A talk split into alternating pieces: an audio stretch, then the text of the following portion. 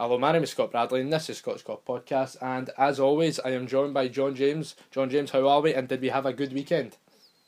Uh, I'm good. How are you?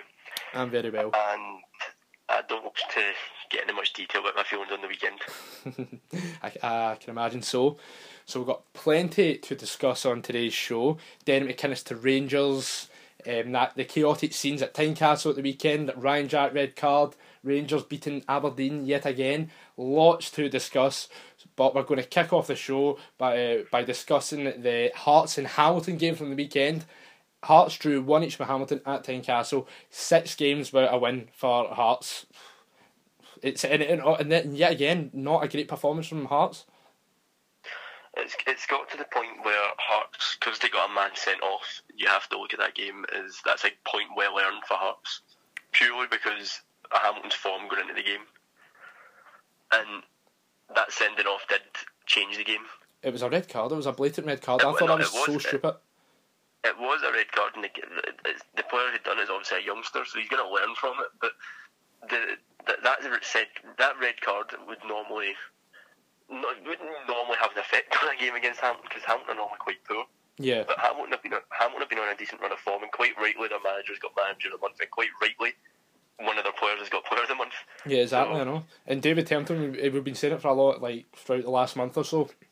Templeton's been fantastic uh, throughout the whole of November. Got player of the month, as you said, well deserved. And Martin Canning, we were critics of him, but he deserved it as well. Uh, Hamilton went throughout that whole month unbeaten, I think and yeah, absolutely, they, they absolutely deserved uh, the awards.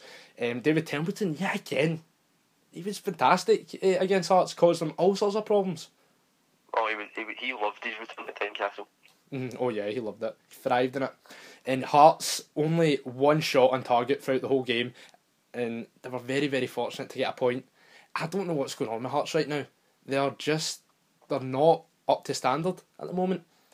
And it seems hmm? it seems as if Levein is that he he's seemingly the centre of attention at Hearts instead of the, the players and how they're playing mm-hmm. and the performances, obviously. And Levein's just made it all about him.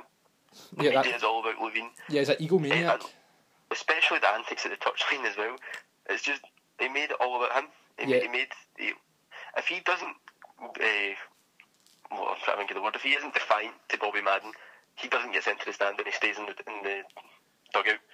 Yeah. I understand why he couldn't just go over to him. And Levein said in his post match interview that he was mind boggled at how he got sent to the stand. He was like, I still don't know why he got sent to the stand. And uh, Levein and McPhee got sent to the stands on uh, two separate occasions, on separate occasions, so they did. And McKinnon, McPhee, um, we've got different stances on this. McKinnon he decked him. Uh, that's what I'm saying. I'm not going to go as far and say Levein what Levein said where it was a rugby tackle, but McKinnon took McPhee down to the ground, and yeah, it was a little bit childish from McPhee to hold the ball uh, from him, but there's no need to take McPhee down, in my opinion. I don't think it was as so much as a, t- a takedown. I think that McPhee, when you when you look at it, McPhee is off balance as it is, and when he's falling back, he drags McKinnon down on top of him, which makes it look even worse. And uh, I think Levein's comments, even though I do agree that if I do agree that if you are sending McPhee to the stand, you have to book player. But Mc, uh, McKinnon was on a yellow card already. But see, I don't think getting I don't think getting sent off for that is warranted because that's just handbags, and not to mention McPhee causes that whole situation. Yeah, but there's, as I was saying, there's no need to do that though. And Levein did make a good point. If that was on the, the field, that would have been a sending off or a, a booking at least. So, yeah, I just I was that did surprise me, and yeah, six games without a win for Hearts, not good. And we'll get into the comments that Craig Levein made about our boy Michael Stewart. Uh, very, I thought they were very, very personal, very harsh. Um, Craig Levein came out and said that Michael Stewart was his worst ever signing due to Michael Stewart criticising him on Sportscene. Um, yeah, it's, this, it's been an ongoing war between these two for a, a long, long time now. That comment just screams to me just spiteful and just he's just trying to offend Michael Stewart when let's face it, we all know Craig Levein has made horrendous signs mm-hmm. and Michael Stewart is most definitely not the worst. No, not at all. Not so at all. it's it's clearly a personal problem between them two. Even though I'm, I'm not going to go as far as say Levein doesn't. Levein does have the right to respond to the comments because Michael Stewart does get a bit harsh sometimes. Yeah, I, I seen uh, yeah, I see a lot of Hearts fans that, that like come out and they're actually defending Levein and saying, "Come on, Michael, like you're going way over the top here." It's like very personal between these two, and clearly, look, clearly they two have issues that have always been there since obviously he was managed by Levein at Hearts. Yeah, and obviously with Michael Stewart being a, Michael Stewart being a Hearts fan as well, he's going to have strong opinions on being managing the club that he supports. Yeah, and obviously that there's an emotional attachment there, and when like obviously Michael and uh, Craig Levein don't get on, and Craig Levein's at the helmet Hearts right now, and obviously like they don't like each other, so Michael's going to be he has got he has got a you have to admit he has got a slight agenda in a sense because they don't get on, so he's going to be more critical than positive towards Levein, And if I was if I was the BBC, I would be making sure that a, a sit down interview between two gets booked. Oh, that would be absolutely gold. Then Jonathan Sutherland that like moderating it, that would be fantastic. would be into that. I think I, I think both of them have different uh, different opinions on football, and I think you might find that an interview between them might actually be more productive than volatile. Yeah, they might actually find some common ground. Who knows? Who knows? And because clearly Levein has different opinions on how Hart should be playing and what compared to Michael Stewart believes. So you never know; they might actually find something that they agree on. you never know, actually. And Craig Levein's actually complained to the BBC uh, numerous times about Michael Stewart by saying he has an agenda. Why is he on, uh, like your like your television on your radio? Uh, criticising me because he's got something against me and, and it's just not a he's not painting me out to be a, a very nice person or whatever it is so yeah it's I, I, I think fans are entitled this is this is where I think it gets a bit because it gets a bit confusing in my opinion on this because I think fans are entitled to to have to voice their opinions on this all because fans, they're, they're the ones who listen to the media, they're the ones that tune into the radio stations and all that, they're the ones that do it. So if they feel if the pundits have an agenda, then they can address that by phoning in or whatever, texting in. But Levein has just singled out one guy who hasn't only just been harsh on Hearts this season, he's harsh on whoever deserves it. So I wouldn't say that he's only harsh on Hearts, but he does make some over the top comments about Levein. Mm. Making a complaint, I think that's a bit over the top. Too too far because if that's the case, why doesn't he just organise, or why don't Hearts organise with the BBC to do an interview or an, uh, an episode or whatever, Sportscene or Radio Scotland, where he goes in and he's in the studio because the manager's done it before. Yeah, for example, uh, like John Brown and Tom John Brown and Tom English, they had serious disagreements and they went and debated it, and then after that they were they were civil. So that, as you're saying, yeah, you might be right. That might be the best thing for the two to to an, an even higher extent, do you remember the, the infamous war of words that Derek Johnstone and Chris Sutton had? Derek Johnstone. And, oh yeah, yeah, yeah. Where Chris Sutton phoned in. Went, yeah, they went live on radio, and well, I would like to say talked out, but they clearly did not talk out. It was more of a shouting match. But mm-hmm. Levein could do something like that, where he wouldn't obviously conduct himself in that way because he is a manager. Yeah. But you could easily resolve it by taking this approach rather than just making an official complaint. Yeah, exactly, as well, right? And see, uh, like Levein, he he'll be well prepared for it, right? And that will catch Michael Stewart off guard because see, going back to that uh, time where Chris Sutton, uh, Chris Sutton phoned into Super Scoreboard, that caught off Derek Johnstone completely. And Derek Johnstone, I'm not his biggest fan, right? And obviously, um, I don't like Chris Sutton, but Chris Sutton absolutely slaughtered him, and he got the better of Derek Johnstone because Derek Johnstone was all over the place. He didn't know what to say. In in my opinion, in that phone, that particular phone, and that was. See that I think Chris Sutton had every right to phone him because it was he was getting slagged, slagged, slagged live on air at that point. Mm. So I think he, had, I'm not fair enough. He didn't expect it. Derek Johnstone didn't expect it. But if you're going to slag someone who's in the media, there's going to be some sort of response. Yeah, and going to be backlash it just so happened Chris Sutton decided he was phoning in. Mm, exactly. Yeah, and Michael Stewart did say that the pressure is getting to Levein, which it is. Like, you might not be feeling the pressure from the board because Anne Budge came out earlier on today and said that she'll back Levein uh, in January with funds. But the Hearts fans, though, they are, there's, I know there's quite a majority of the Hearts fans out there that are sitting Tyler uh, of Craig Levein, And we've talked about it before we, we mentioned before that back in Levein the funds, he is the same guy who was the director of football when they did get back to funds. Mm-hmm. So he's already experienced several of those reports have been brought in. So how can he improve it? Yeah, and there's I mean, you look at his track record of the players that he's brought in. It's not good. It's definitely not good. We spoke about it last week on the podcast. And the, the number of players he's brought in from January until uh, from January to the summer, it's a it's a lot of players, and they've not been ridiculous. good. Yeah, it's something ridiculous, like twenty one in, eighteen out, or something like that. Aye, it's obscene. It is really, really and poor. A lot of those players, the 21 that came in, it was a lot of them that left as well. Mm-hmm.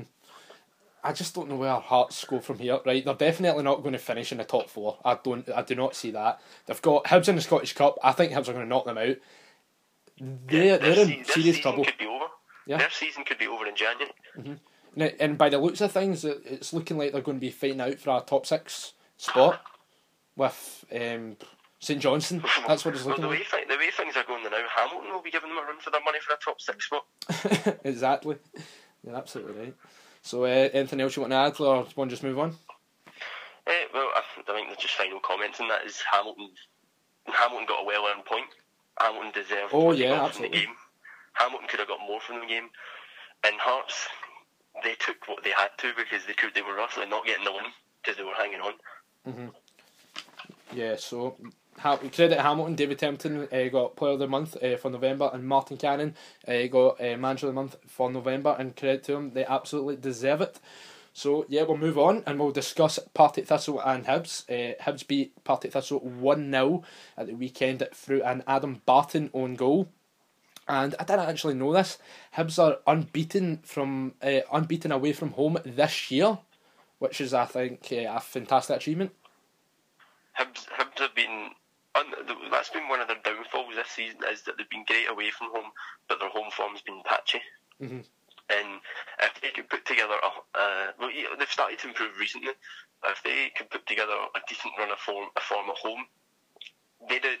Because I don't believe Hibs have been second for how long? I don't. I think it was at the start of the season they were second. Yeah, very early on.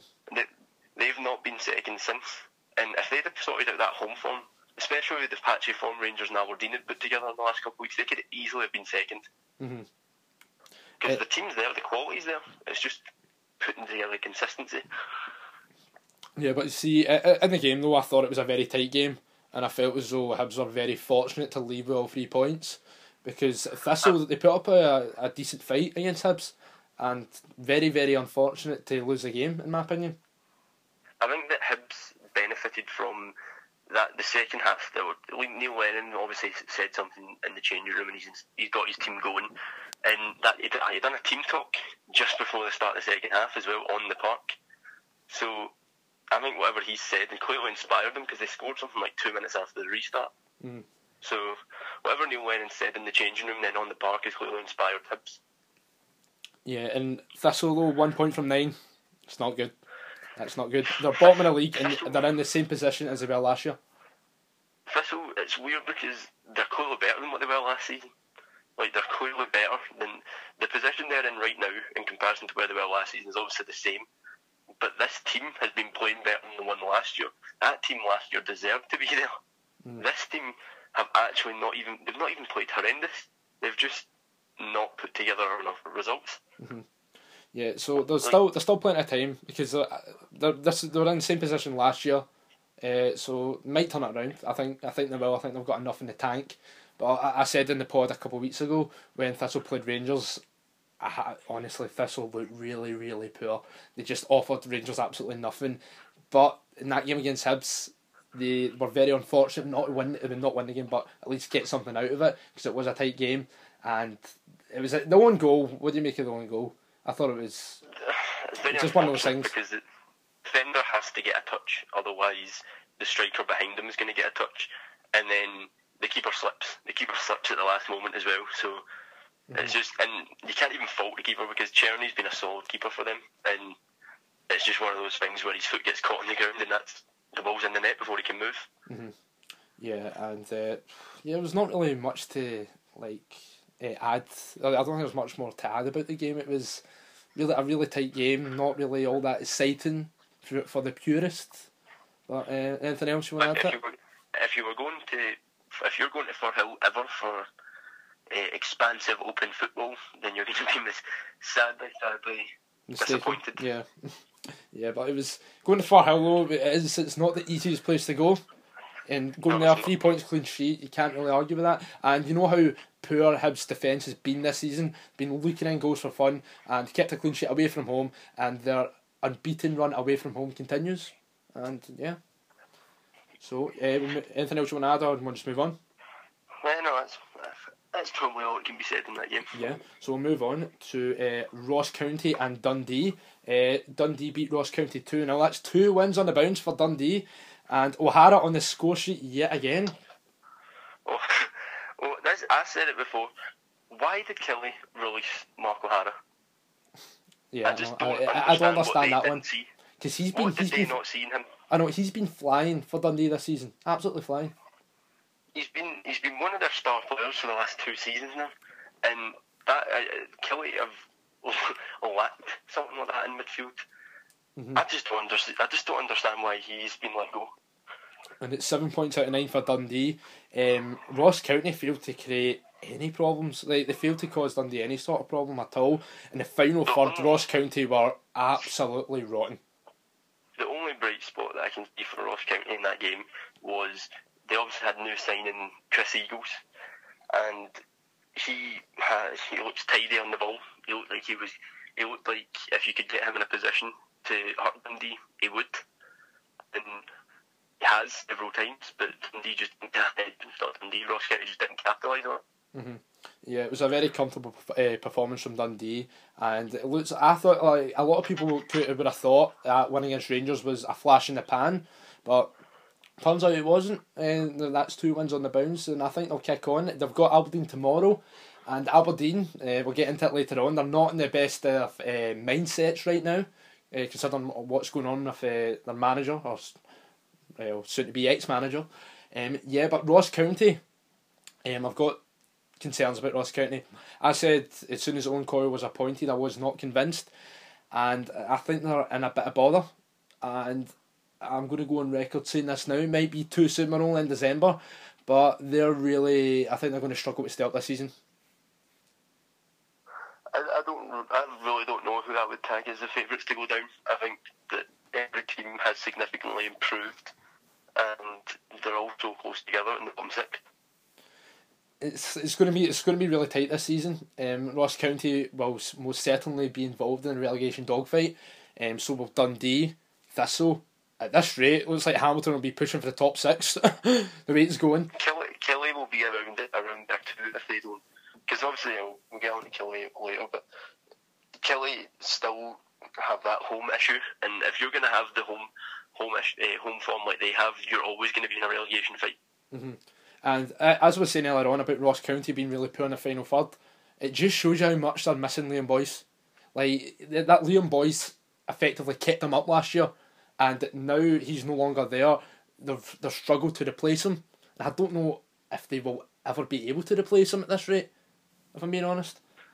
Someone who scores that amount of goals and is willing to, well, not even willing because that's, that seems quite disrespectful, but is playing at a club like Ross County, you're always going to struggle to hold on to them anyway. And if you could bring someone in like that, the chances of them actually staying for very long is slim. So the fact that he was there as long as he was, I think, was a credit to Ross County. Mhm. But there's not many players you could bring in anyway that are within that that uh, Yeah, because like, they've not got a, they've got a really small budget, uh, uh, especially compared to other teams around them. It's it's very, Liam Boyce very hard player to replace. So I don't know where the Ross County go from here. They're going to need to try their best to get someone in, in January. They- need to get a striker because that's where that's the the weakest part of, uh, of their team up front. So anything else you want to add uh, to that? No, I think uh, everyone's been covered. That Ross County need to start picking up results, and Dundee are going in the right direction. Yep, they are. That Rangers, uh, that win over Rangers has gave them a new lease of life, uh, a big confidence boost. I said on the pod, I think a couple of weeks ago, I had some concerns about Neil McCann, but yeah, he shut me up, so he has. Two wins on the bounce, and they can make it three, or at least get a point tomorrow against Aberdeen. just need to wait and see. So we'll move on. Uh, St Johnstone got beat uh, two one at home of Kilmarnock. Kilmarnock away from home. They've got a decent away rate, uh, a, a decent away record, haven't they? Yep. Uh, obviously, that game was hampered by uh, the fact that St Johnstone players uh, missed the kick-off. Yeah, it was M- Michael O'Halloran and Ricky Foster, am I right? Michael O'Halloran, Ricky Foster, and Chris Millar. What, what was it to do with? It was something to do with um, traffic, traffic, traffic yeah. jam al- along the, the route they normally take. Even though Killie, the Killie team bus, has managed to arrive and completely miss all this traffic. So do you think Tommy Wright took an offence to that and was like, right, boys, you're not getting played today? Well, I think one of them came on. I can't remember who it was. One of them came on uh, a decent part into the game. Can you imagine there being O'Halloran?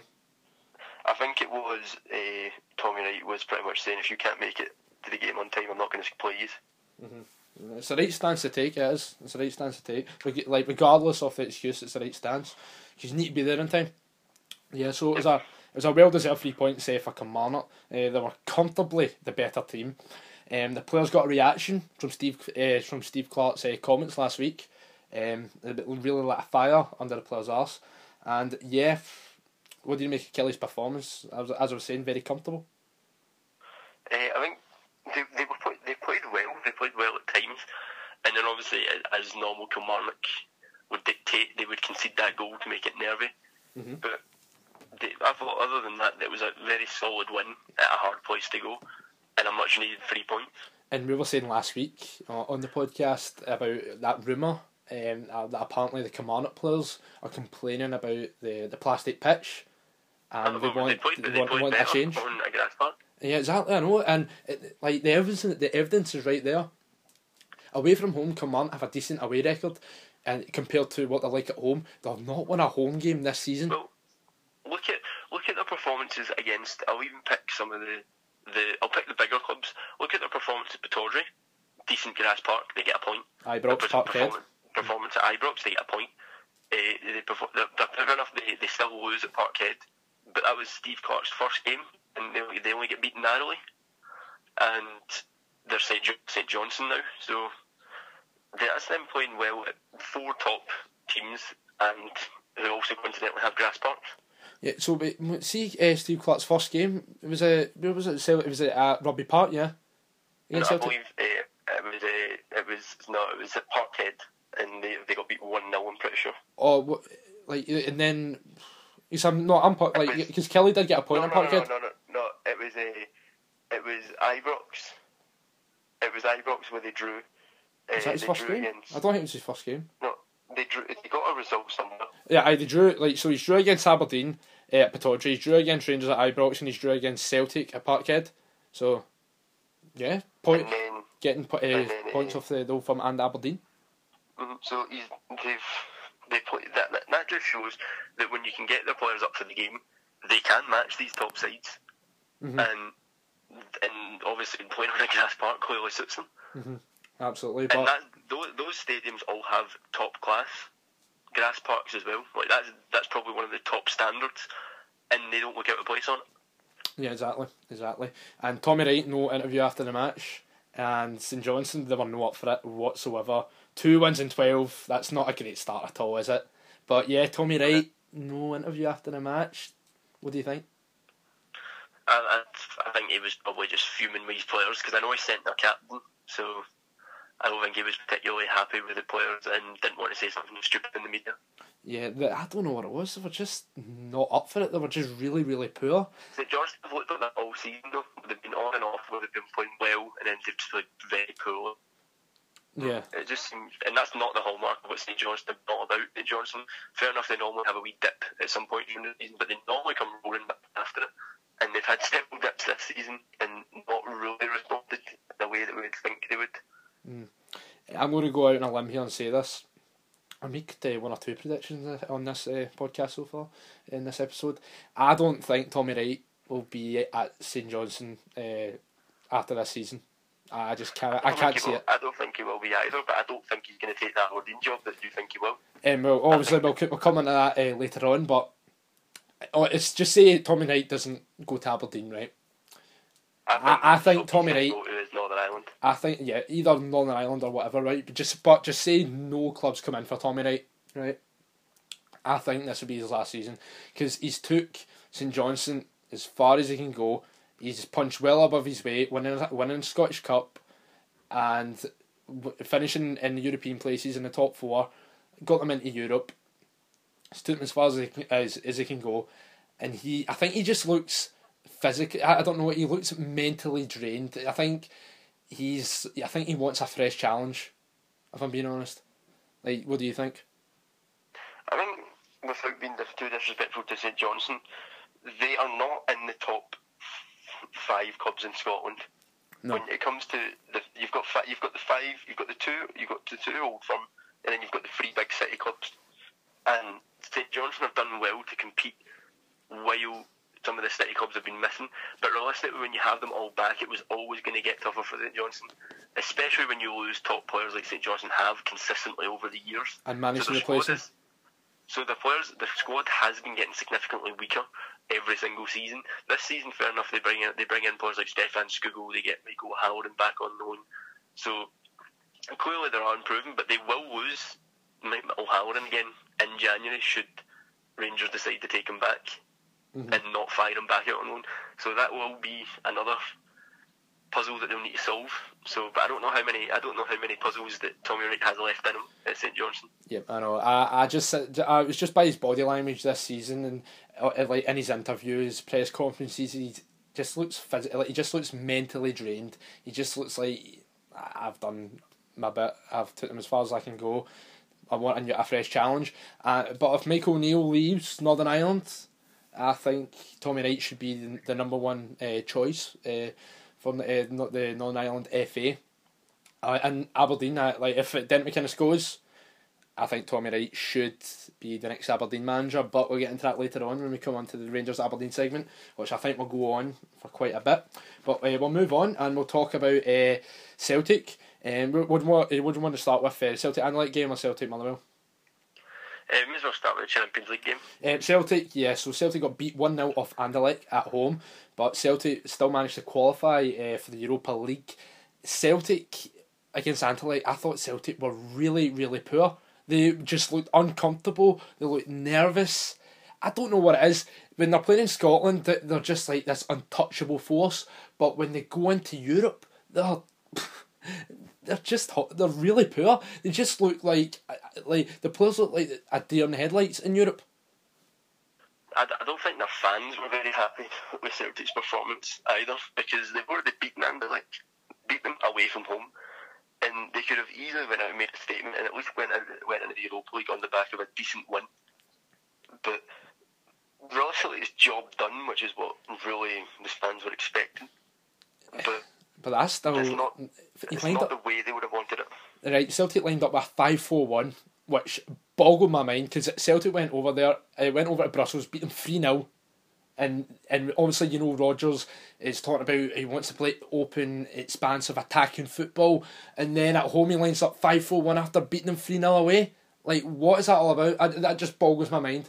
And It's, it was almost as if Celtic were playing with the fear that they would get beat 3 0 and Anderlecht would take their spot. It really it was baffling to say the least. Uh, in Celtic in Europa League, how did I see them doing? Last thirty two at best. Well, no, sorry, I would say if they get a favourable draw in the last thirty two, yeah, last sixteen. But last sixteen is in the best they're going to get. That is the, the maximum. realistically, Celtic will have to play better though. If they think that just because they're dropping from the Champions League, where it's a very it's their league, and they're going into Europa League, if they think that Europa League's going to be easier, it's not because some of the teams that have went into Europa League are Champions League quality. So they could very much. It's very very comprehensible that they could get a massive draw in the Europa League. But I do see them getting through this round, and then playing a big team. Yeah, but um, uh, three points. So three points in that group, and they still managed to get through. I'm sorry, but that's not. I don't think that's uh, great at all. Even though it's job done, but still. I think realistically, the only disappointment in that group would have been they would have expected four defeats against Bayern, and PSG, but I would have ex- I would have expected at least six points from two games against Anderlecht, the minimum of four and they, they could not get that at all. I was say, I was saying to I was saying to everyone who was asking that I thought that Celtic would at least win their their Parkhead game against that, they like draw their away leg, and then do the complete opposite and win their away away leg come, and then look nervous at home, which has not been a trademark in Europe. Mm-hmm.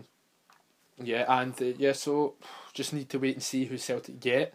Uh, yeah, and Celtic Motherwell, I uh, have to admit, Celtic beat well, Celtic beat uh, Motherwell five one. I have to admit, it was a, an impressive win for Celtic. They completely proved the point. Motherwell, Motherwell had been close to them in the previous two games, and that was all about Celtic pretty much putting Motherwell back in their box, so to speak. Mm. They they were proving a point that Motherwell were not anywhere near them on in quality, and I must admit, see when it was two one, I thought Motherwell could do something here but then Celtic made a few subs, turned up the quality, and blew Motherwell out of the water. Mm-hmm. Yeah, and that's uh, 67 games unbeaten. Uh, great achievement. We say every week. Um, a, a lot of the listeners think that me and you go we're, we're a bit too critical on Celtic at times, but which I don't think we are. We give Celtic plenty of praise, and when there's criticism, we'll, we'll call it how, uh, how it is. Um, but yeah, a hat trick for Edouard, uh, four goals in five games. He was a big, big uh, threat up front uh, for Celtic against he Motherwell. He was the forgotten man, mm-hmm. and then all of a sudden he comes on and scores. You know who else was a forgotten man? Johnny Hayes. He Johnny, outstanding. I, I didn't even realise he was playing. I didn't even realise he was playing until the commentator said it, and I was like, "Oh, it's, it's Johnny's getting a run out." Johnny Hayes, I, I thought he was a, a thorn in the nest uh, for the Motherwell defence. He caused them quite a lot of problems, and it just shows you the like the the um, the, the depth of quality Celtic have in their squad. Johnny Hayes could have easily been playing for Aberdeen right now and doing the exact same thing as what he done last season, showing how good he actually is but instead he's sitting on the bench at Celtic, and that is a very quality, high level SPFL player who is now not playing regular football. Yep, I know, I know. But it just shows you, like Celtic right now, they've got the funds and they're, uh, eh, eh, they've they've went and bought Aberdeen's uh, best player, and he's struggling to get a game.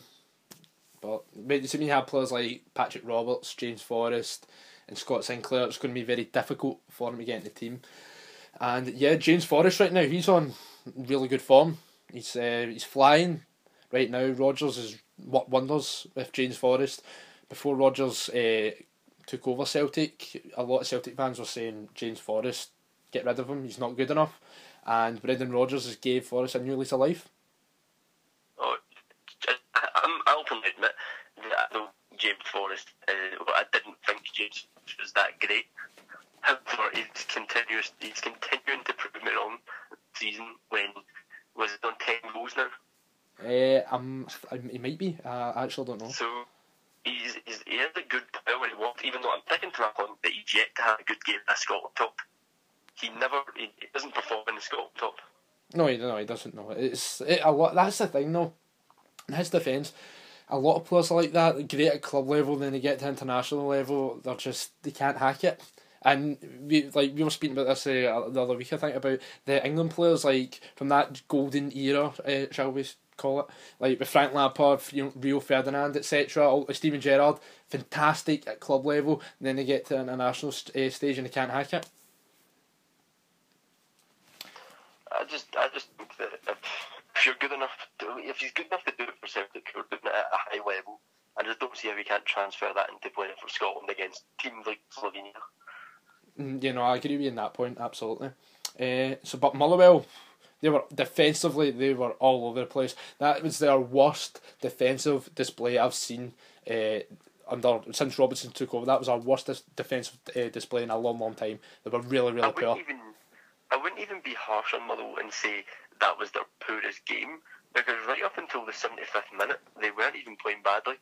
And then but defensively, though, they were they were all over the shop and then in the last 15 minutes they just completely fell apart because I think it was it was not 2 1 in the 75th minute and then Celtic going to score three goals. And they just couldn't hit, like they were just all over the place. Uh, Steve, do you think it was fatigue maybe? Tiredness? I think realistically, if you put it, if anyone had played Celtic three times in near enough a week, I think you'd start to show the the effects of that. So I think realistically, if not we're going to hammer, it was going to happen at Parkhead.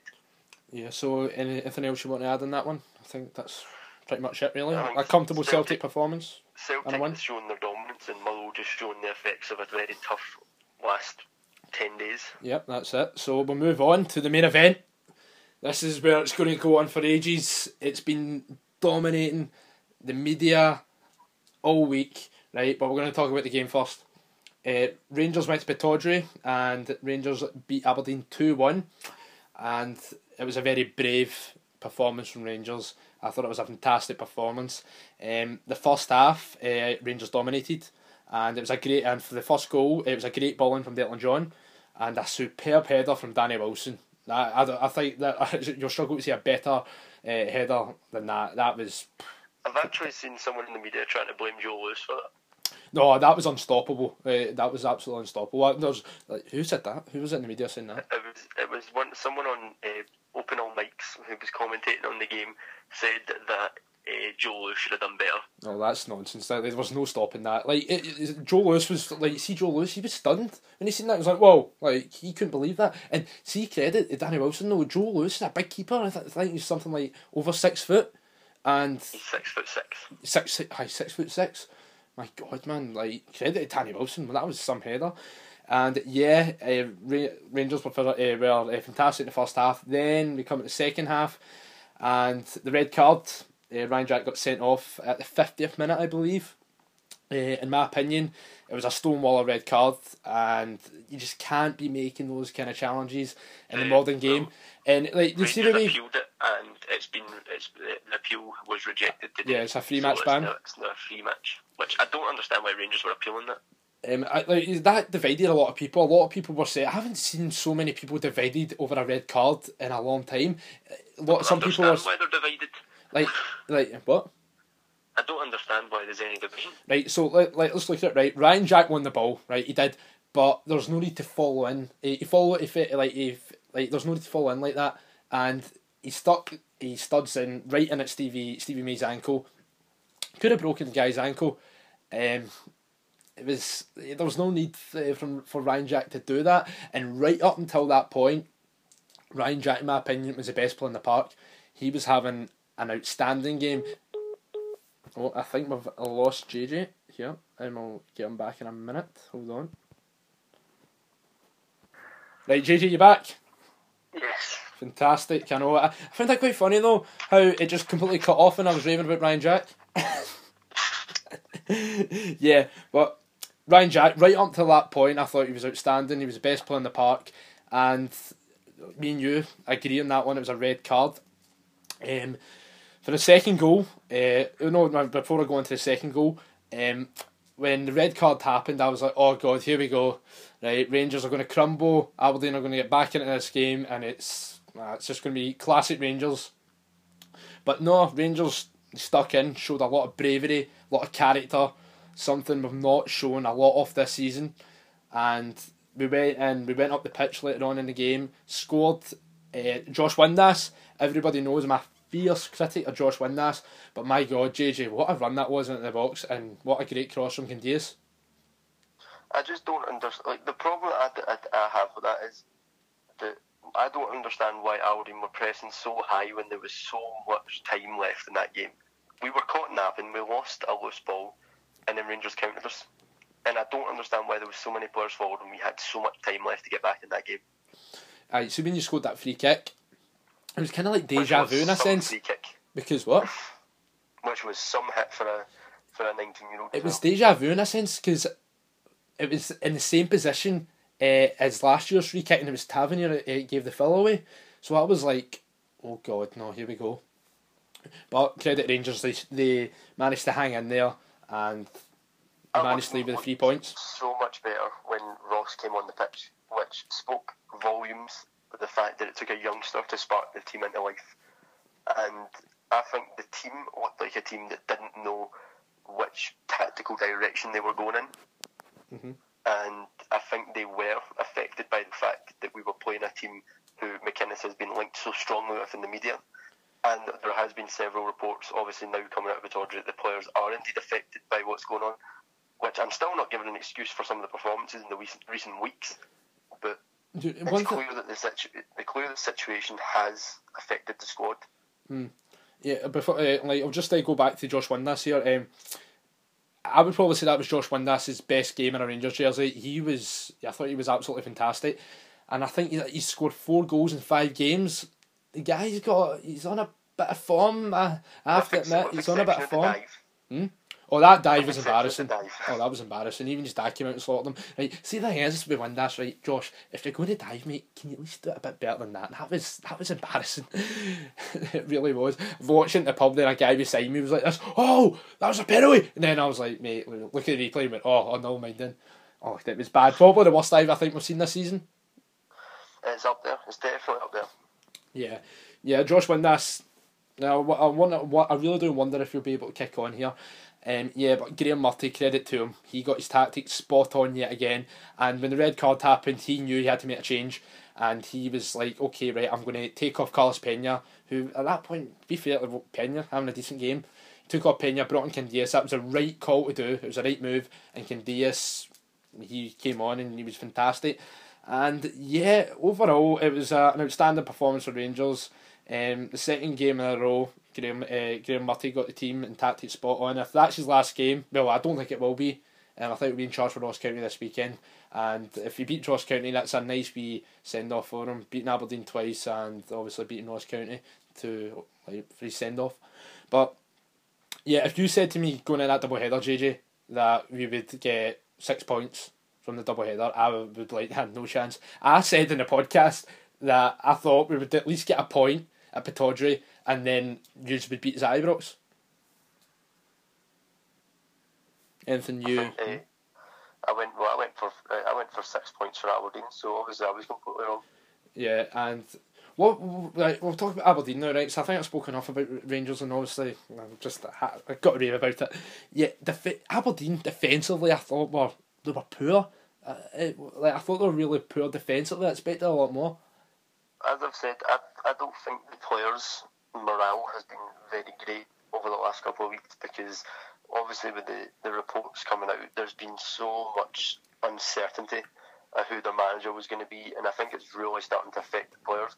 And that's why I believe that that might have a complete opposite effect when we play Dundee tomorrow. That we pretty, if we have certainty, which we've been told we will by the end of today, then the players are going to have that certainty going into this game that we're not. He is not our manager, and I think the players might actually get a reaction playing for Sheerin and Robson. So I think, regardless of the outcome, there needs to be certainty. Um, yeah, but And at this point, it's dragged on too long, and the players need to know who's going to be taking them on. um, see Aberdeen against Rangers in the second game. See the bo- even in the first one as well. Actually, see the the body language of the players. It just looks very very off. The players didn't look up for it at all. And one thing I noticed as well. See when a goal went in when Aberdeen conceded a goal. I didn't see any of the players trying to galvanise each other. They're all looking around each other, just completely soulless. They were like, "Here we go." I think, as, as I said, the squad morale wasn't very high, and I think Aberdeen needed a lift. And this was the probably the worst two games that we could, other than Celtic, that we could go into, not knowing what was going to be, well, who was going to be the manager come the end of the week. Yeah, like so we'll talk about that. Honestly, in my opinion, right, I don't think the, the media speculation affected Aberdeen for uh, going into a double header.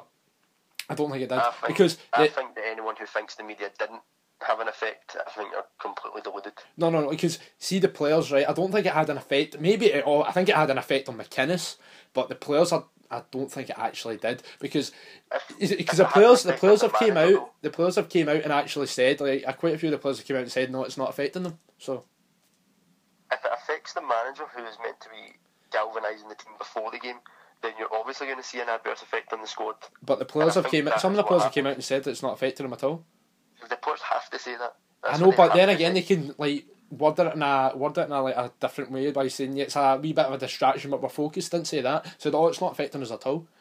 Because if they'd have came out and said that, then all that everyone would have, the media would have leaked on that Aberdeen are making excuses already. Well, Yet it's, they didn't make. They did not make excuses, uh, and Oh. I still haven't seen, seen excuses from the players from regards to last week anyway. So hopefully we'll draw a line under it and move forward now. Hmm.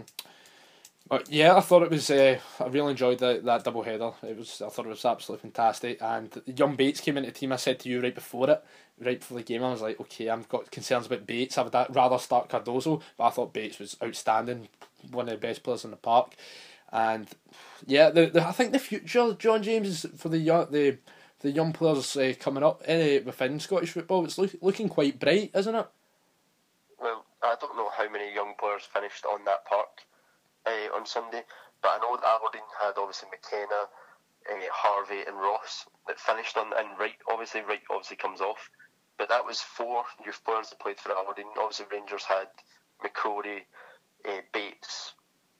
Uh, I can't think of any other one that jumps to my mind, but that's what six players that mm-hmm. featured in one of the top games in Scottish football. Mm-hmm. So, and if all of them live up to their potential, then that's they all could potentially be future Scotland players. Yeah, and see Ross McCrorie, credit to the guy. Like he's not like he, for the last two games he was first into a position he's never played before, holding mid, and he made that position his own. He was unbelievable, and right now I'll keep him in that position because he's doing well in it. Uh, so I would keep him in that role, and I think we're going to need to, considering Ryan Jack is out for three games. So, like we've got Graham Dorrans that's out, Ryan Jack's out. Um, so realistically, I think I'm. To, I think we're going to need to do a four three three. Uh, Ross the Ross. Problem with that is the problem with that is that if if you if you're looking at it from a team selection point of view, Ryan Jack's going to miss the next three games for Rangers. How many games have we got left this year? Five. Um, he's going to miss. Yeah, I think so. We've got. Well, I think we've got um, so, County Hibs. Then I think it's St Johnstone at home. So you're going to miss a big game uh, at Easter Road which means McCrorie will most likely play there. So what happens if Rangers play well, say in those three games, and then that means you you know, like, as everyone knows, you have got that Parkhead game looming at New Year. Mm-hmm. What happens if McCrorie does well in that position, and whoever comes in in that position does well? What about the midfielders out of the team? Does Dorrans and Jack just walk back in? Or do you stick with that team when you play in the big game against Celtic? Well, it's hard to say what, what will happen, but I think Ryan Jack will come back in the team after he sells his susp- uh, suspension. But right now, going into the game against County this weekend, I think we'll need to go 4 3 3. Uh, McCrorie at holding mid, uh, Pena, uh, Pena and Jason Holt in the midfield. Because that's all. That's really what else. There's nothing else for us uh, that we can do. Well, we could play that young that youngster called Jamie I can't even say his name, but Jamie Ba, uh, uh, do you know what what it is? I don't know how to pronounce it, but I, I that's it. Um, we could play him, but I think we should go for the safer option, uh, and play Pena in midfield. So McCrorie uh, holding mid and Jason Holt and Pena in the midfield as well. So I, I think we'll go for that uh, this weekend, regardless uh, of who's in charge. Um, but now let's get to the big the big elephant in the room, the the, the big uh, it's the big topic to, uh, talking point. Dent McInnes. It's been discussed in the media for five weeks or so, and I think both of us are just drained with it. We just want a, a solution to it. I honestly, so I honestly think that if you're looking at it from an Aberdeen point of view, I think the disappointment about it was over two weeks ago. When it was clearly looking like it was maybe happening, and now it's just got to the point where you're like, right, get on with it. Um, I think that's the opinion of a lot of people. Is just get it get it over and done with. so, uh, so basically, um, last week I think it was, or a week or two ago, it was like like we. I thought, well, right, we're not made an approach McInnes just yet, so uh, maybe the board aren't interested, which really boggled my mind. But it turns out the board were waiting until after the double header to make an approach because they felt as though it was the right thing to do. So that was the reason why they never made an approach for Derek McInnes. Now, if you ask, if you ask the fans, I don't think waiting until after the double header is the right thing to do. Well, the, the board obviously felt it was the, the like the, the honourable thing to do. So, I, would I have done that? No, I would have got him as soon as possible. If, well, that's how the board if felt. If you flip that round, right, if you had told Aberdeen fans, even if Derek McInnes had explicitly said he wanted to finish those two games, do you think Aberdeen fans would have had that? Do you think they would have accepted that? Oh God, no. Do you think? Uh, so uh, uh, that's the, the there is. I think if that is what McInnes was doing, and his whole idea was to get a, a farewell and all that, then Aberdeen fans wouldn't have accepted it, regardless, because it's all fake. Even if even if we if we didn't know that beforehand, and even if he'd beaten Rangers and was celebrating and all that, and basically giving the big send off to the fans, the fans would have still not bought into it because they would have known that it's all fake and he was going anyway. Mm. It's, it's, this whole situation has been handled very poorly by both Rangers, McInnes, and all of them, and Aberdeen. All of them are complicit in this very, very bad handling maybe it could have handled it could have been handled a little bit better, right? But it's it's been uh, it's been going on for like so so long. It's been dominating the media, and it obviously has it's had an effect on Derek McInnes. And I said I mean I mean you know I've said it for a long time. I've been saying it for ages. If Rangers come calling, this guy will be off. You were saying that McInnes would stay, which I did not understand why you were thinking that. Because as soon as we we came calling, we made an approach. McInnes was like, right, get me out of here now. I don't think, I, I still stand by that. I don't think McInnes would have went if Rangers in the Championship had made an approach for him. Well, I don't know. It's I don't think that makes sense from a career standpoint to move down a division. Well, no. Look at this. But look at it from this way, right? One season in the Championship, he gets to rebuild uh, in the Championship, and then the next season that's him back in the Premiership. Because look at Warburton, Which, look, look at Mark Warburton. He could have stayed in England because he done very well at Brentford, but he decided no, I'll go up uh, to the Scotland and manage Rangers in the Championship. So I think McInnes would have took Rangers in the championship. Honestly, I, I don't think he would have. I think I think I don't even think Rangers would have offered him the job because I don't even think Rangers knew who they wanted. I think Rangers. I think Rangers were just going for the cheaper option every single time.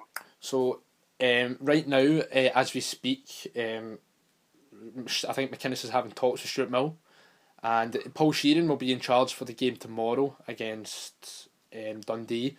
And Sheerin said earlier on in his press conference that um, there'll be a a final de- there'll be a decision made on McInnes today, so everybody knows that he'll be going.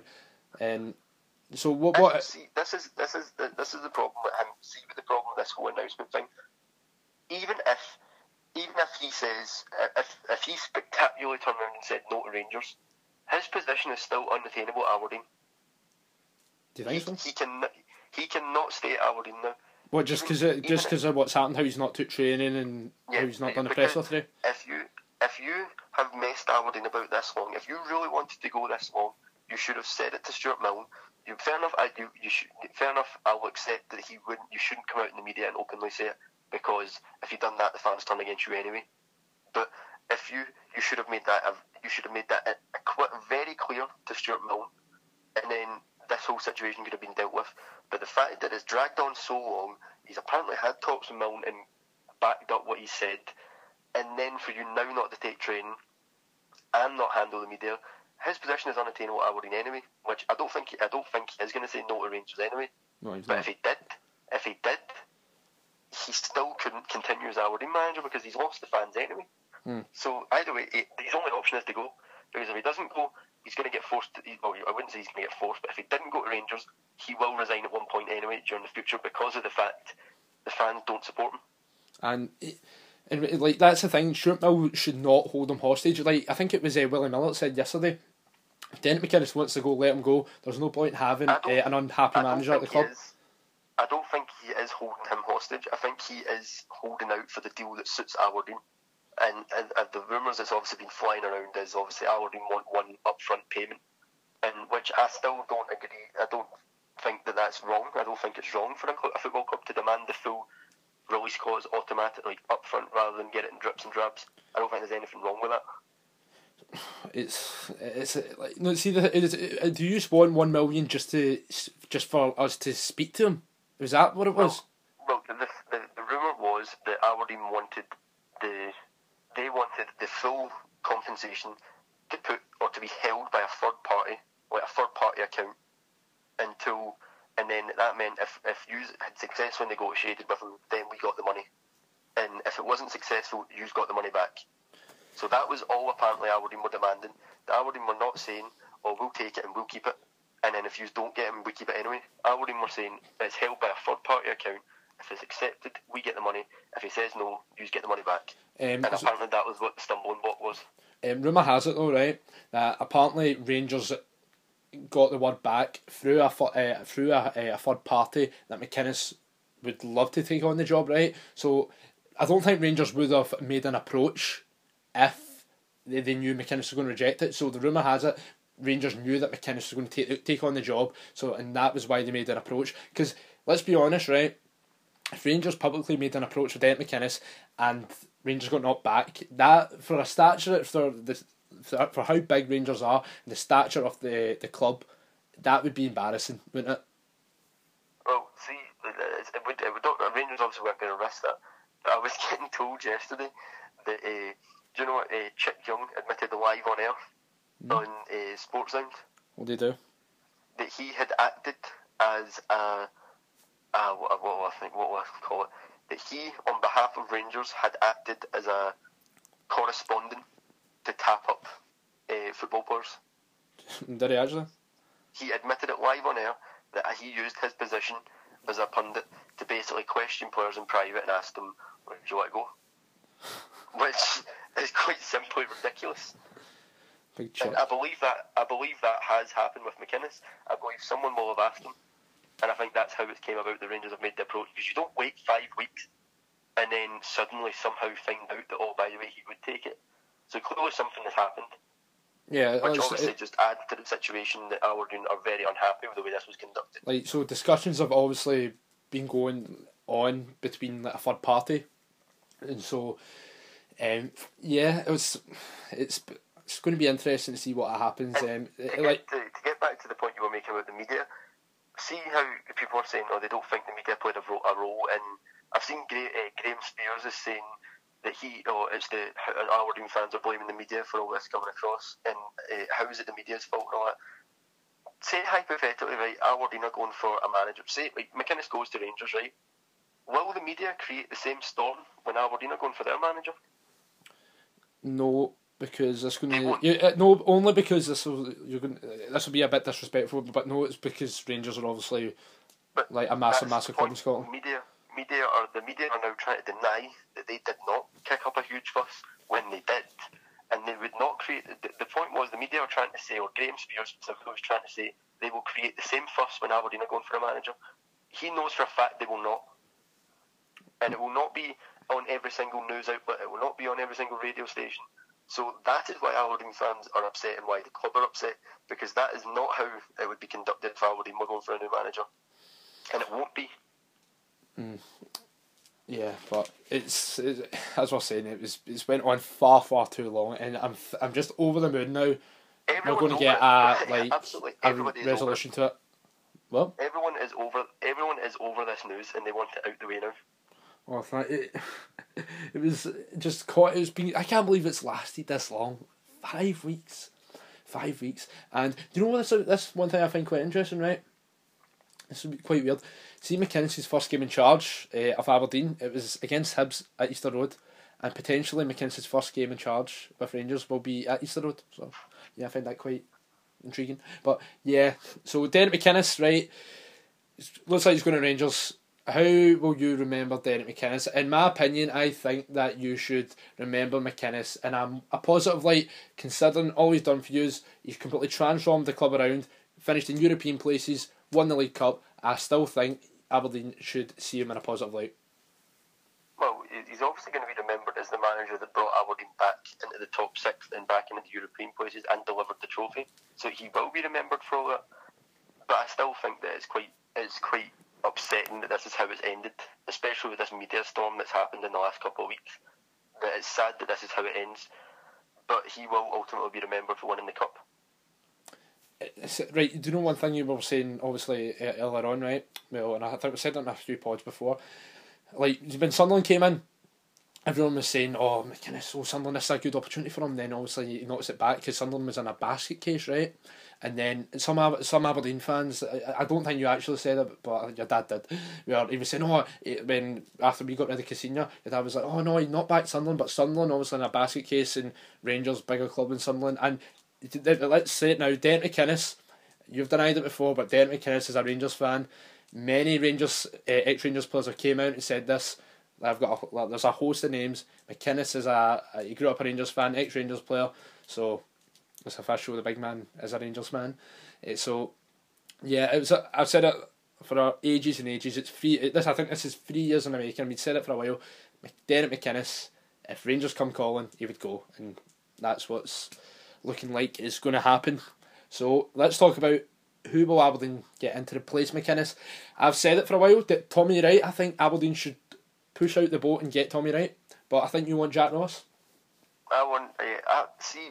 I want Jack Ross, but I also think I think Jack Ross is a risk worth taking, and I don't think you achieve anything in football without taking risks. Yeah, and Matt. And on you go. And I think that, but then again, when I also look at the level of the manager that Kilmarnock and Ross County have appointed, that I think Aberdeen are much more capable of attracting a bigger manager than what they've got. If I would have taken Steve Clarke, if you'd have said Aberdeen could take Steve Clarke, I would have taken him. Why not try and go for him now? See, I've seen several Aberdeen fans saying that Aberdeen should make a cheeky approach for Steve. Clarke. I, I, do you know I was texting your dad earlier on, and I said, why don't go for Steve? Why don't you go for Steve Clarke? Mm, the guy's got a great CV, done fantastic at West Brom. Aberdeen, Aberdeen fans are not against that, but obviously Kilmarnock will probably slam the door in their faces. Well, but, money uh, talks, mate. Money talks. Uh, but I think the the the level of manager that that's out there, like that, I, I do not want Gordon Strachan. I don't care what he's achieved. I do not want Gordon Strachan. His his opinions on Aberdeen was made equivalently clear when he did not pick any Aberdeen player for the Scottish Cup, uh, Scottish Cup Scotland squad. So what would he do when he managed Aberdeen? He'd probably get in loan players and pick other people's players to play for Aberdeen. But I don't want McLeish either because McLeish, it's. What the Rangers thing? McLeish did say that everyone was like, "Oh, you take the Rangers job and all that," and then he did say, "Oh, well, there's been no approach." But the point about McLeish is McLeish clearly wanted the Rangers job. So mm. if he took the Aberdeen job, that's him just taking that job because it's available. So I do not want McLeish either.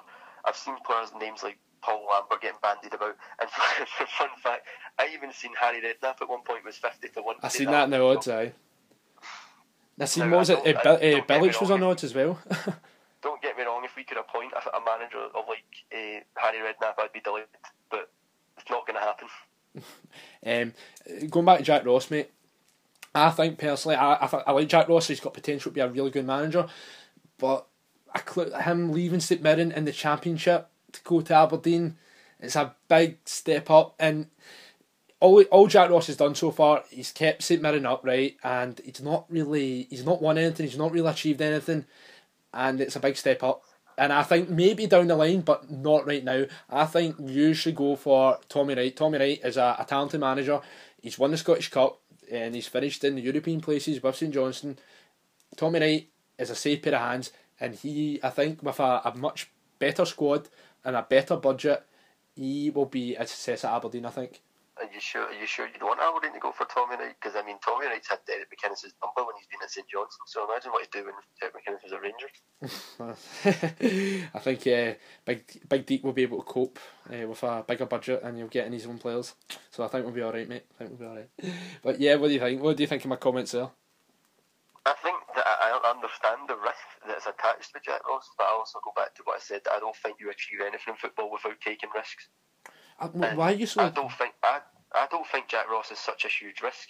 I think yes that he's, he's obviously managed St Mirren, but he's done that with a squad that's much more less talented than ours, less budget than ours, with a better better caliber player, I still think he could be a success at Aberdeen. Why are you why are you so against Tommy Wright? I, I don't like. Are you, against Tommy Wright because he's like his style of football? Was that why you're against him? I don't want Tommy Wright because I don't. I just don't. I just don't think. I just don't think he's the man that would take Aberdeen forward. I think he could keep us consistently competing at a level around about European places, but realistically, we need to be looking with the squad that we have, whether Rangers fans will say, oh, that we shouldn't be on that level anyway, but Aberdeen should still be looking to finish second in that league, and that's where we want to be, and I'm not sure Tommy Wright's the manager that would be able to achieve that. If you appoint Tommy Wright, and Rangers obviously get Dan McInnes, um, useful, uh, useful, I think, comfortably finish for.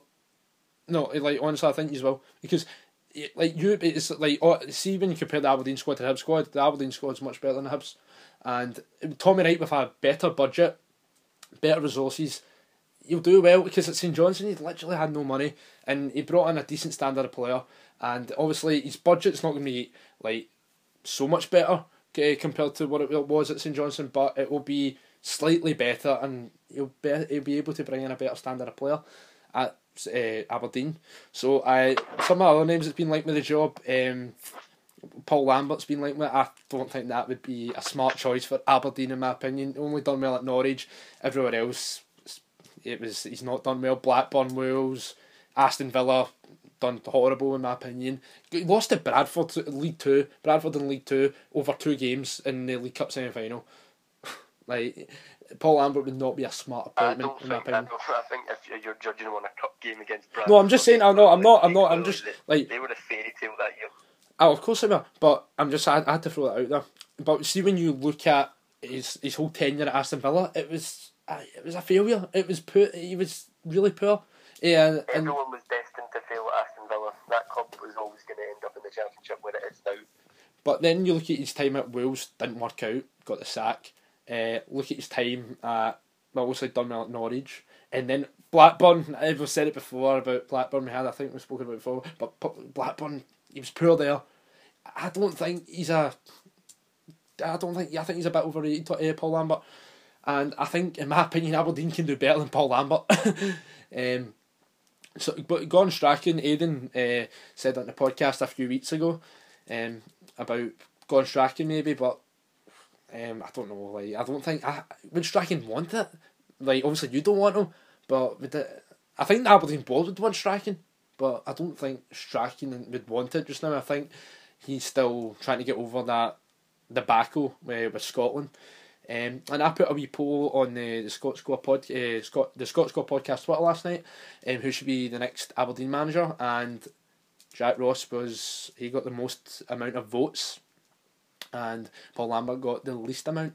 So, do you think Aberdeen will act swiftly in appointing their uh, the next think, manager? I think uh, I think it's, it's it's not even unreasonable to think that Aberdeen haven't already been acting that maybe in these talks with McInnes that he had yesterday, Aberdeen were made aware of what was going to happen, and Aberdeen have used this time to already start narrowing down candidates. So I don't think it will be long before it certainly will not be five weeks before Aberdeen appoint a manager. So I think we will have a new manager in place well before New Year. Mm. Yeah, it's possibly, possibly. I would say obviously before a Hearts fixture at New Year, maybe even before our Parkhead fixture on the twenty third but uh, I'm mm. not sure about the Hibs fixture, which is the week uh, before that. I think you're appointing a manager next couple of weeks or so. Because you're going to point, um, I don't see Michael O'Neill happening, if I'm being honest. I don't see that one happening. I think you will appoint someone like. I think the two favourites will be Jack Ross and um, Tommy Wright. That's what I think I the think two favourites Aberdeen, Aberdeen fans are willing to accept that uh, at least until the end of January, coming into maybe February, March time, that a new manager will have to have time to bed in some of these new players. Should he bring in in January? Mm. But obviously, they, they, we're still going to expect that we're going to be in and around that top four. Yeah. For that time, because we still have the squad that can be in that position. So it's a case of galvanising the squad again and bringing in players. Mm-hmm. So I'm, I'm actually quite looking forward to seeing how we get. Yeah, I'm I'm just absolutely like but before we move on to talk about, I've not had this in four and a half years, so the excitement I don't like. This is the first time I've ever experienced getting a new manager. I just hope it's a manager that I actually want. Because if it's a manager that I'm, I'm not behind, then it's going to be the first time that's happened in four and a half years. Aye, mate, it's a very exciting process. When me, when Warburton left, I was feeling a bit excited, and then we get Caixinha, and from day one, I was so sceptical. I never once came out and said Pedro's the man. I was like, why are we appointing this guy? And I seen some Rangers fans getting excited about it. I'm like, why? And but um, I've as as you know, right. Even going back to high school, I've wanted them to kind of for the last three years. Like the, the guy, you said it before. The guy is the, best Scottish manager in Scottish football, hands down. And I think this is the absolute right appointment. And McInnes, I firmly believe it. I think this guy will stop Celtic's ten in a row. I believe it. And the ne- I would say the next year or two, Rangers will win the league. I'm going out and saying I, that. I still, I still believe Celtic are going to achieve it. I'm being pessimistic, and I think they are all going to achieve it. See, because Celtic, no, sorry, uh, see, because Rangers, um, no, no Rangers. See, because McInnes knows Scottish football inside out. We're going, we'll be able to get players like Louis Moult and like other like Jamie Walker and for some reason Pedro didn't go for those kind of guys when we should have. And Michael Halloran, uh, I think, will be back in the back in Rangers squad now, which is great, as he should be. And McInnes, I think, will see his true talent and give him a, a good run in the team. So yeah, I'm really excited and optimistic about Derek McInnes. He won't be in charge of Saturday; it's too soon. It'll be Graeme Murty, and McInnes' first game in charge will be against Hibs. Can you imagine just me bumming up Derek McInnes like this, and then next thing you know, we finish the podcast, then boom, uh, McInnes is not going to Rangers? Imagine. I was, I was, I was actually thinking this. What if he does say no?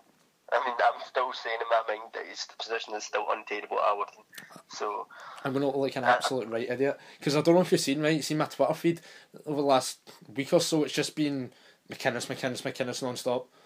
Because I'm, I'm, I haven't I been. Uh, Think it would be, it would be a massive, massive egg on the face of not even just individual Rangers fans, but Rangers Twitter as a whole.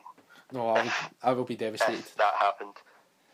I'll be devastated because no, it would be it would be something. I would be like what, but yeah, it, I'm very If very excited. I, I still believe Stuart, if Stuart Milne managed to somehow convince McInnes that oh, your the future still away at Aberdeen, I still think the fans wouldn't be the fans would still be against that. So Yeah, see if see see if Stuart Milne if Stuart Milne manages to convince McInnes to stay, that is a complete miracle. That is an absolute miracle if he manages that. But I don't The see only it way that I could see that I could see the very naive Aberdeen fans who didn't realise this was all orchestrated. If he was to say no, you'd probably see some of the Aberdeen fans coming around saying, "Oh, he did say no," but then the other Aberdeen fans would say, "I but he was still interested in the first place, and he didn't say anything." And even if he does say no, as you said, and like his position is untenable at this point, man. It is. Well, he could screw us all over and end up at the, the SFA's doors in Scotland. Oh, I So can imagine that. that what a screw job that would be. But I I think Derek McInnes is to Aberdeen as as far as he can go. Honestly, he's finished in European places. He's Do won I a cup. this is the end? Do I believe this is the end as far as we can go? No. No, but th- no, I- actually, I no. do Derek think- McInnes has took Aberdeen as far as he could go. Yeah, I think he has. I do think that a new manager with new ideas could still take us further. Cause I don't think Aberdeen's journey's done. I think the squad is still strong. I still think we've got a lot of going to do as a club, which can be done, as I said before. That if we get these new facilities and we get our new stadium, Aberdeen as a club can still go places, and we've still got a lot of places to go. I said in uh, some of what some of the I think it was one of the old episodes of the podcast when see when Derek McInnes got approached by Sunderland, I said to you, "Uh, see Derek McInnes, um, I was saying, well, see if he takes this job. I think I was basically saying he should take it because he was he would be running the risk of overstaying his welcome. So if Derek McInnes mm, somehow uh, magically uh, ends up staying at Aberdeen, he'll be running the risk of overstaying his welcome and he could potentially get the sack from from Aberdeen, and then that's his reputation. If he said no, Done. if he said no again, I don't think you need to worry about him getting sacked. No, but just say no. I'm saying like just, elevated to untouchable status. but just say Aberdeen go in a horrible, horrible run of form, right? Just say a horrible run of form, and they they would have, be left with no choice if Aberdeen just say I don't know like twelve games without a win or whatever, right? And you are just falling out the, the fight for the top three. It's like Aberdeen will need to act. So yeah, McInnes, I think he's took Aberdeen as far as he can go. Now is the right time for him to leave. Uh, it, it absolutely is, and it's a step up. Let's be honest, mate. It's a step up for him. in closing sta- in closing statements, I think that after the initial disappointment, I think Aberdeen fans will realise this is not the end, and I think a new manager with new ideas will take us forward if it is a good appointment. So there's potentially still a decent few seasons ahead where we're going to possibly get our new facilities, get our new stadium, and then we'll see where that leaves the club. Yeah, and we'll just need to wait and see. So, anything else we need to add? No. Yeah, we discussed that thoroughly. So, uh, do you want to get the pictures up? Eh, well, wait a minute. No worries, I Phil. Going to check what's been happening, see if there's any latest updates on the Derek McInnes situation. So obviously we kick off on Friday night with Dundee against Aberdeen. Uh, hold on, let me just double check, see if there's any updates. Uh, nah, there's nothing yet. So, sorry, uh, Dundee versus Aberdeen uh, at Dens. Ben's, yeah. Um, yeah, honestly, two wins out of uh, two for Dundee. They're starting to pick up a little bit of form. Aberdeen right now, I think. Oh, I forgot to say this earlier on. They've only won. uh, I think it's one game out of the last five. Not in a good run of form at all for the Dons. And obviously, Derek McInnes is going to be the next Rangers manager, and Paul Sheerin will be in charge. I feel as though the the the morale of the squad will be on a low, and they're not they won't be in the best of places. So I think tomorrow Aberdeen will get beat one 0 off Dundee. Uh, I think Aberdeen are going to prove everyone wrong and uh, play for people that they have played under before. So I don't think there'll be unusual tactics, and I we'll win two one. Uh. Hamilton plays St Johnstone at their home. Hamilton St Johnstone. Um, Obviously Hamilton flying right now, five games unbeaten, um, and St Johnstone they're really hot and cold right now. I think Hamilton will continue their good vein of form and they will win two 0 Uh, I think Hamilton are going to win 1 0.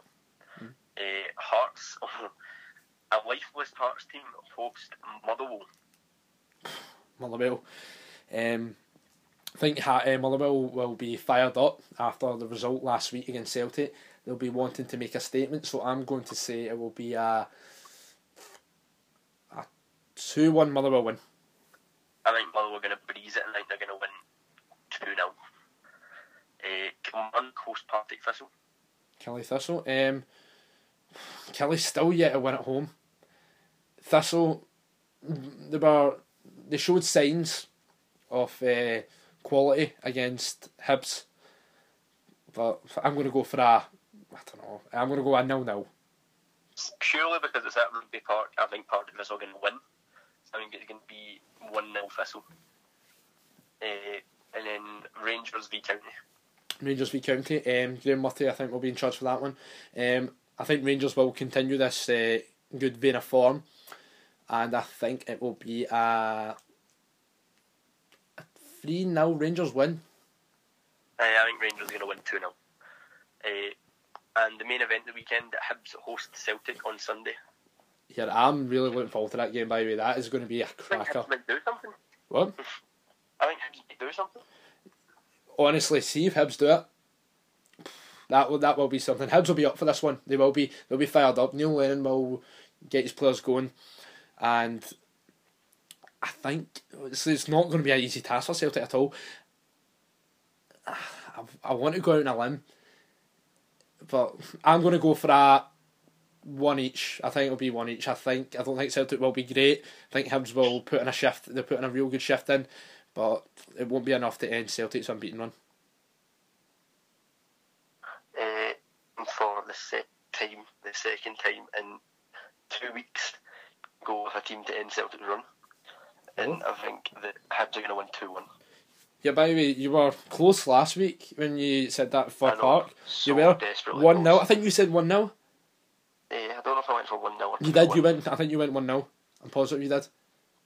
Well, I'm going for Hib- Hibs. Hibs have got uh, something to prove against Celtic. We've been so close last time, and they've been at Easter Road. So, Yeah, uh, it's going to be a cracker um, this weekend. Uh, so lots of good games and yeah. So this Sunday, uh, that that'll be the main event. Hibs Celtic, and Yep. yeah. So anything else that we need to discuss? eh, no. I would say that's we've Aye, so it's been a, a good episode of the Scott Score, and uh, until next time, guys, we will see you soon.